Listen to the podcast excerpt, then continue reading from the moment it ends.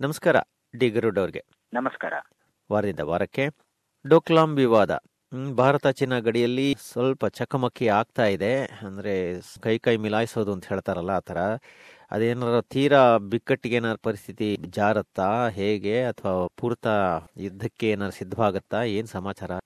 ಅಲ್ಲ, ಈಗ ಸದ್ಯದ ಸ್ಥಿತಿಯಲ್ಲಿ ತಕ್ಷಣಕ್ಕೆ ಯುದ್ಧದ ಪರಿಸ್ಥಿತಿ ಅಂತಂದು ಹೇಳೋಕ್ಕಾಗಲ್ಲ ಆದ್ರೆ ಎರಡೂ ದೇಶಗಳು ಶಾಂತಿಯುತ ವಾತಾವರಣದಲ್ಲಿ ಚರ್ಚೆಗೆ ಅವಕಾಶವಾಗುವಂತ ವೇದಿಕೆಯನ್ನ ಸಿದ್ಧಪಡಿಸಿಕೊಂಡು ಮಾತುಕತೆ ಮೂಲಕ ಪರಿಹಾರವನ್ನ ಕಂಡುಕೊಳ್ಬೇಕು ಅನ್ನೋದು ಎಲ್ಲ ಸ್ನೇಹ ರಾಷ್ಟ್ರಗಳ ಒತ್ತಾಯ.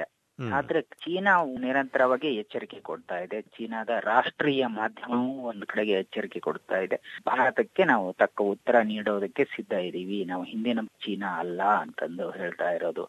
ಇನ್ನೊಂದ್ ಕಡೆಗೆ ಭಾರತ ನಾವು ಹಿಂದಿನ ಪರಿಸ್ಥಿತಿಯನ್ನ ಮೀರಿ ಉತ್ತರ ನೀಡೋದಕ್ಕೆ ಸಮರ್ಥ ಆಗಿದೀವಿ ಅನ್ನೋ ಮಟ್ಟದಲ್ಲಿ ಸಿದ್ಧತೆ ಇದೆ ಅಂತಂದು ಗಡಿಯಲ್ಲಿ ಆ ಒಂದು ಸೈನಿಕ ಜಮಾವಣೆಯ ಒಂದು ನಿಧಾನ ಪ್ರಕ್ರಿಯೆ ಇದೆಯಲ್ಲ ಅದು ಎಲ್ಲೋ ನಡೀತಾ ಇದೆ ಅಂತಂದು ಅನಿಸುತ್ತೆ. ಯಾಕಂದ್ರೆ ಆ ತರದ ಒಂದು ಕೆಲಸಗಳು ನಿರಂತರವಾಗಿ ಆಗ್ತಾ ಇವೆ. ಚೀನಾ ಎಚ್ಚರಿಕೆ ಕೊಡ್ತಾ ಇದೆ. ಸೈನ್ಯವನ್ನ ಹಿಂದೆ ಸರಿಸಿಕೊಳ್ಳಬೇಕು. ನಂತರ ಒಂದು ವಾತಾವರಣ ನಿರ್ಮಾಣ ಆಗತ್ತೆ ಮಾತುಕತೆಗೆ ಅಂತ ಸೇನಾ ಸಲಹೆಗಾರರ ಚರ್ಚೆ ನಡೆಯುತ್ತಲ್ವಾ? ಸಾಮಾನ್ಯವಾಗಿ ಕಾಲ ಕಾಲಕ್ಕೆ ನಡೀತಾ ಇರತ್ತೆ. ಉಭಯ ಗಡಿಗಳಿಗೆ ಸಂಬಂಧಿಸಿದ ವಿಷಯ ಈ ತರದ ವಾತಾವರಣ ಇದ್ದಾಗ ನಡೀತಾ ಇರತ್ತೆ. ಆ ತರದ ಚರ್ಚೆ ಸಂದರ್ಭದಲ್ಲಿ ಪರಸ್ಪರ ಎಚ್ಚರಿಕೆಯನ್ನು ಕೊಟ್ಟಿರುವಂತದ್ದು. ಎಲ್ಲ ಅಂಶಗಳನ್ನ ಗಮನಿಸಿದ್ರೆ ವಾತಾವರಣ ಅಷ್ಟೊಂದು ತಿಳಿಯಾಗಿ ಅಂತೂ ಖಂಡಿತವಾಗಿಯೂ ಇಲ್ಲ ಅನ್ನೋದು ಸ್ಪಷ್ಟ. ಏಕೆಂದ್ರೆ ಈ ಗಡಿ ಪ್ರದೇಶದಲ್ಲಿ ಭಾರತ ಮತ್ತು ಚೀನಾ ಸೈನಿಕರ ನಡುವೆ ಕೇವಲ ಶಸ್ತ್ರದಿಂದ ಅಂತಲ್ಲ, ಮೈಕೈ ಮುಟ್ಟಿ ಅವರ ನಡುವೆ ನಡೆದಂತ ಸಂಘರ್ಷದ ಘಟನೆಗಳನ್ನು ನಾವು ಕಂಡಿದ್ದೀವಿ. ಇದನ್ನೆಲ್ಲ ಗಮನಿಸಿದ್ರೆ ಚೀನಾ ಭಾರತದ ನಡುವಿನ ಸಂಬಂಧದ ಒಂದು ರೀತಿಯಲ್ಲಿ ಸೂಕ್ಷ್ಮವಾದ ಪರಿಸ್ಥಿತಿಯಲ್ಲಿ ಇದೆ ಅಂತಂದ. ಪೂರ್ಣ ಪ್ರಮಾಣದ ಯುದ್ಧಕ್ಕೆ ಇದು ದಾರಿ ಮಾಡಿಕೊಡದೆ ಹೇಳಿದ್ರೆ ಅಷ್ಟು ಸಾಕು. ಯಾಕೆ ಅಂತಂದ್ರೆ ಈಗಿನ ಪರಿಸ್ಥಿತಿಯಲ್ಲಿ ಯುದ್ಧ ಗಿದ್ದ ಎಲ್ಲ ಬಹಳ ಹಾನಿಕರವಾಗದು ಸಹಜವೇ. ಯುದ್ಧ ಅನ್ನೋದು ಯಾವುದೇ ದೇಶಕ್ಕೂ ಈಗಿನ ಪರಿಸ್ಥಿತಿಯಲ್ಲಿ ಸ್ವೀಕಾರಾರ್ಹ ಅಲ್ಲ ಪರಿಹಾರವನ್ನಂತೂ ಒದಗಿಸಿಕೊಡೋದಿಲ್ಲ ಅನ್ನೋದು ಸ್ಪಷ್ಟ. ಆಮೇಲೆ ಉತ್ಕಲ್ ಎಕ್ಸ್ಪ್ರೆಸ್ ದುರಂತ. ರೈಲ್ವೆ ಅಪಘಾತ. ಕಳೆದ ಶನಿವಾರ ಇದು ಜರುಗಿದ್ದು ಇವಾಗಲೇ ಇಪ್ಪತ್ತೆರಡು ಜನ ಸತ್ತಿದ್ದಾರೆ ಅಂತ ಸುದ್ದಿ ಬರ್ತಾ ಇದೆ. ನಾಲ್ಕು ಸಿಬ್ಬಂದಿ ಅಮಾನತು ಕೂಡ ಮಾಡಿದ್ದಾರೆ. ರೈಲ್ವೆ ಇಲಾಖೆ ಬಹಳ ದಕ್ಷತೆಯಿಂದ ನಡೆಸ್ತಾ ಇದೆ. ಯಾಕೆಂತಂದ್ರೆ ಸಚಿವ ಸುರೇಶ್ ಪ್ರಭು ಅವರು ಬಹಳ ಎಚ್ಚರಿಕೆಯಿಂದ ಆಡಳಿತ ನಡೆಸ್ತಾ ಇದ್ದಾರೆ ಅಂತ ಹೇಳ್ತಾ ಇದ್ದು ಆದ್ರೂ ಈ ತರದ್ದು ಆಗಾಗ ದುರಂತಗಳಾಗ್ತಾನೆ ಇದೆ ಅಲ್ಲ? ಇದರಲ್ಲಿ ಬೇರೆ ಏನಾದರೂ ಕಾರಣಗಳಿತ್ತ ಅಂತ? ಹೌದೌದು. ಇತ್ತೀಚಿನ ಕೆಲವು ತಿಂಗಳ ಹಿಂದಿನ ಘಟನೆಗಳನ್ನೇ ನೋಡ್ತಾ ಬಂದ್ರೆ. ಆ ತರದ ನಿರಂತರವಾದಂತ ಹಳೆ ತಪ್ಪಿದ ಘಟನಾವಳಿಗಳು ಆ ತರದ ಪರಸ್ಪರ ಡಿಕ್ಕಿಯಾದಂತ ಪ್ರಕರಣಗಳನ್ನ ನಾವು ಗಮನಿಸಿದೀವಿ. ಇಲ್ಲಿ ಉತ್ಕಲ್ ಎಕ್ಸ್ಪ್ರೆಸ್ ರೈಲು ದುರಂತದಲ್ಲಿ ಎಲ್ಲ ಒಂದ್ ಕಡೆಗೆ ಅಧಿಕಾರಿಗಳ ನಿರ್ಲಕ್ಷ್ಯ ಅಂತ ಹೇಳ್ಬಹುದು ಯಾಕಂದ್ರೆ ಇಲ್ಲಿ ಮೇಲ್ನೋಟಕ್ಕೆ ಕಾಣಿಸ್ತಾ ಇರೋದು ಇಲ್ಲಿ ಭಯೋತ್ಪಾದನೆ ಕೃತ್ಯ ಅಲ್ಲ ಅನ್ನೋದು ಮೊದಲೇ ಸ್ಪಷ್ಟವಾಗಿಬಿಟ್ಟಿದೆ ಸುದೀರ್ಘ ರೈಲು ಮಾರ್ಗದಲ್ಲಿ ದುರಸ್ತಿ ಕಾರ್ಯ ನಡೀತಾ ಇದ್ದು, ಆ ಕಾರ್ಯ ನಡೆಯುತ್ತಿರುವಂತ ಮಾರ್ಗದಲ್ಲಿ ರೈಲನ್ನ ಸಂಚಾರಕ್ಕೆ ಅವಕಾಶ ಮಾಡಿಕೊಳ್ಳಲಾಯಿತು. ಆ ತರದ ಎಲ್ಲ ಘಟನಾವಳಿಗಳನ್ನ ಗಮನಿಸಿದ್ರೆ, ಇಲ್ಲಿ ಒಂದ್ ಕಡೆಗೆ ನಿರ್ಲಕ್ಷ್ಯ ಮುಖ್ಯವಾದಂತ ಕಾರಣ ಅಂತದ್ದು. ಆ ಒಂದು ಸಣ್ಣ ನಿರ್ಲಕ್ಷ್ಯ ಕೇವಲ ಚಾಲಕನ ಮೇಲನ್ನ ಮಾತ್ರ ದೂರೋದಕ್ಕೆ ಅವಕಾಶ ಇಲ್ಲ. ಇಲ್ಲಿ ಅದಕ್ಕೆ ಪೂರಕವಾಗಿ ಕೆಲಸ ಮಾಡಿದಂತಹ ಅನೇಕ ಸರಣಿಗಳೇ ಇದೆಯಲ್ಲ ಹ್ಮ್. ಸರಣಿ ಘಟನಾವಳಿಗಳು. ಅವೆಲ್ಲವೂ ಕಾರಣ. ನಿರ್ಲಕ್ಷ್ಯದ ಕಾರಣದಿಂದಾಗಿನೇ ಅಧಿಕಾರಿಗಳನ್ನ ಒತ್ತಾಯದ ರಜೆಯ ಮೇಲೆ ಕಳಿಸಲಾಗಿದೆ. ಇವಾಗ ತಕ್ಷಣದ ಕ್ರಮಗಳನ್ನ ಕೈಗೊಂಡಿರೋದು ನಿಜವಾಗ್ಲೂ ಶ್ಲಾಘನೀಯ ಅಂತ ಹೇಳ್ಬೋದು. ಯಾಕೆಂತಂದ್ರೆ ಮುಂಚೆ ಎಲ್ಲ ಬಹಳ ನಿಧಾನವಾಗಿ ಇದೆಲ್ಲ ಬರ್ತಾ ಇತ್ತೆ ಹೊರತು ಈಗ ತಕ್ಷಣಕ್ಕೆ ಆಗ್ತಾ ಇದೆ. ಆದರೆ ಮುಖ್ಯವಾಗಿ ದುರಂತವನ್ನು ತಪ್ಪಿಸಬೇಕು. ಈ ತರ ನೀವು ಹೇಳಿದ್ರಲ್ಲ, ಬೇಜವಾಬ್ದಾರಿಯಿಂದ ಅಥವಾ ನಿರ್ಲಕ್ಷ್ಯತೆಯಿಂದ ಆಗಿರೋದು ಅಂತ ಈ ತರಹ ಇದನ್ನ ತಪ್ಪಿಸ್ಬೇಕು. ಅದು ಮುಖ್ಯ, ಅಲ್ವೇ? ಹೌದು ಹೌದು. ಸೊ ಒಟ್ನಲ್ಲಿ ಯಾರು ತಪ್ಪಿತಸ್ಥರು ಅನ್ನೋದು ಇನ್ನೂ ಸರಿಯಾಗಿ ಗೊತ್ತಾಗಿಲ್ಲ ಅಲ್ವಾ? ಬರೀ ಅಮಾನತು ಮಾಡಿದ್ದಾರೆ. ಕೇವಲ ಅಮಾನತು ಅನ್ನೋದಕ್ಕಿಂತ ನಾಲ್ವರನ್ನ ವರ್ಗಾವಣೆ ಮಾಡಿ ವರ್ಗಾವಣೆ. ಆಗಿದೆ. ಆಮೇಲೆ ಮೂವರ ಹಿರಿಯ ಅಧಿಕಾರಿಗಳನ್ನ ರಜೆ ಮೇಲೆ ಕಳಿಸಿದ್ದಾರೆ. ಆಮೇಲೆ ಇದರ ಜೊತೆಗೆ ನಾಲ್ವರನ್ನ ಅಮಾನತು ಮಾಡಲಾಗಿದೆ. ಅಂದ್ರೆ ಕೆಳ ಹಂತದ ಸಿಬ್ಬಂದಿ ಅಂದ್ರೆ ಇನ್ನು ತನಿಖಾ ವರದಿ ಬಂದಾದ್ಮೇಲೆ ಇನ್ನು ಪೂರ್ಣ ಪ್ರಮಾಣದ ಒಂದು ಚಿತ್ರ ಸಿಗುತ್ತೆ ಅಂತ ಅನ್ಸುತ್ತೆ. ಆಮೇಲೆ ಪರಪ್ಪನ ಅಗ್ರಹಾರ. ಅಲ್ಲಿ ಖೈದಿಯಾಗಿರುವಂತಹ ಅಕ್ರಮ ಆಸ್ತಿ ಗಳಿಕೆ ಪ್ರಕರಣದ ಅಪರಾಧಿ ಶಶಿಕಲಾ ಅವರು ಜೈಲಿನಿಂದ ಹೊರಗೆ ಹೋಗಿ ಮತ್ತೆ ವಾಪಸ್ ಬಂದ ವಿಡಿಯೋ ಈಗ ಬಹಿರಂಗವಾಗಿಬಿಟ್ಟಿದೆ. ವೈರಲ್ ಆಗಿಬಿಟ್ಟಿದೆ ಅದು. ಅಂದ್ರೆ ಇತ್ತೀಚೆಗೆ ಡಿಐಜಿ ರೂಪಾ ಹೇಳಿಕೆ ಪ್ರಕಾರ ಅವರೇ ತಾನೇ ಅವರು ಬಹಿರಂಗಗೊಳಿಸಿದ್ದು, ಈ ತರ ನಡೀತಾ ಇದೆ ಅಂತ ಹೇಳಿಬಿಟ್ಟು ಅದಕ್ಕೆ ಪುಷ್ಟಿ ಕೊಡೋ ತರ ಇದು ವಿಡಿಯೋ ಇವಾಗ ಬಹಿರಂಗವಾಗಿದೆ. ಹೌದೌದು.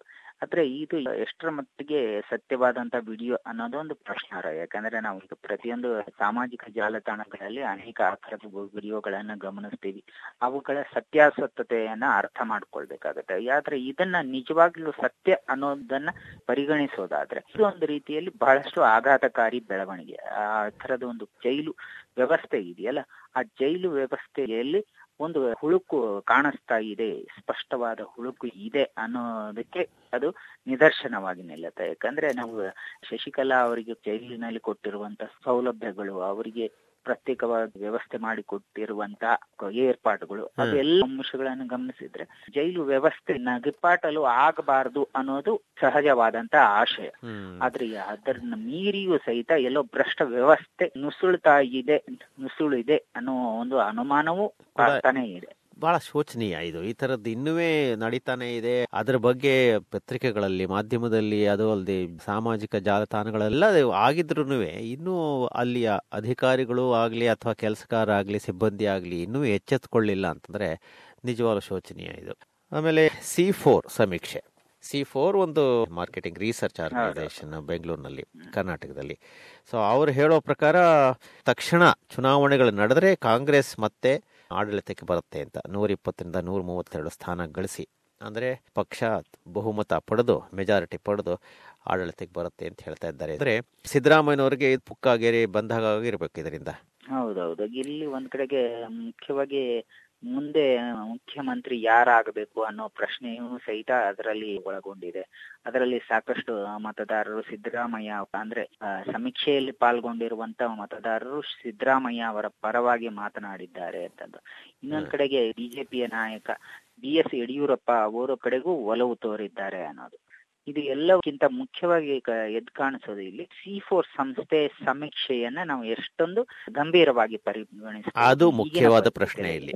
ತಕ್ಷಣದ ಸ್ಥಿತಿಯಲ್ಲಿ. ಯಾಕಂದ್ರೆ ಈ ಒಂದು ಸಮೀಕ್ಷೆ ಎಷ್ಟರ ಮಟ್ಟಿಗೆ ನಿಜವಾಗತ್ತೆ ಅನ್ನೋದು ಮುಂದಿನ ವಿಚಾರ. ಆದ್ರೆ ಜುಲೈ ಹತ್ತೊಂಬತ್ತು ಮತ್ತು ಹತ್ತೊಂಬತ್ತರಿಂದ ಆಗಸ್ಟ್ ಹತ್ತರವರೆಗೆ ಈ ಸಮೀಕ್ಷೆ ಮಾಡಲಾಗಿದೆ.